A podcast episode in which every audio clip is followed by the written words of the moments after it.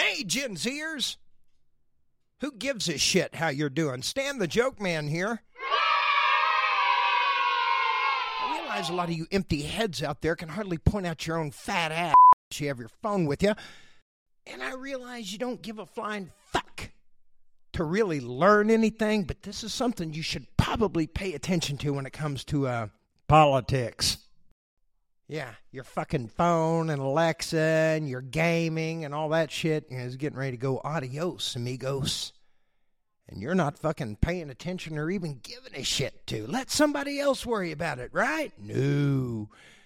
You need to pay attention, especially to the Nikki Haley ad. I'll just say it Biden's too old, and Congress is the most exclusive nursing home in America.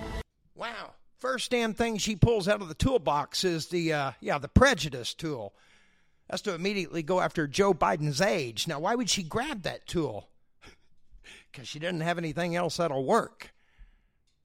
Yeah. In other words, that old statesman made a hell of a lot better decisions than your boy, and you for that matter, Brood Mayor Nikki Haley. Washington keeps failing because politicians from yesterday can't lead us into tomorrow. The economy is more robust than it's ever been in history. 1.3 billion's already been signed for the border. Who's holding it up? The GOP. Yeah, why would you guys hold it up? I thought we were moving forward, brood mare. We need term limits, mental competency tests, and a real plan to defeat China and restore our economy. There you go, talking like the economy shit again. We've got China nice and fucking contained. Have you checked their nuclear silos lately filled with water? Yeah, we, we've got that pretty much under control. You save your breath, you little hussy. Oh, and by the way, term limits and mental evaluations of our leaders. We already have all that, Nikki. Stop letting the boys tell you what to say. We have to leave behind the chaos and drama of the past with a new generation. Listen carefully, Gen Zer. That is your typical spoiled brat.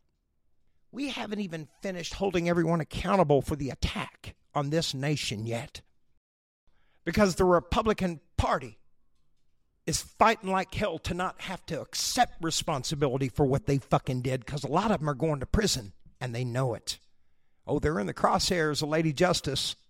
That's why they want to marginalize it and try to get you to forget about it and insult you and, dismiss you for even bringing it up. They go on the attack. You know why? They're guilty. They're going to be dead within the next 10 or 15 years. They know it. And like the typical baby boomer spoiled fucking brats they are, they're kicking and screaming and throwing their tantrum on the way out. They don't care who they hurt. They just want to hit back somehow. Yeah. They think their excuses are going to be accepted. They won't. That's why the time to say no to these spoiled little shit asses is now.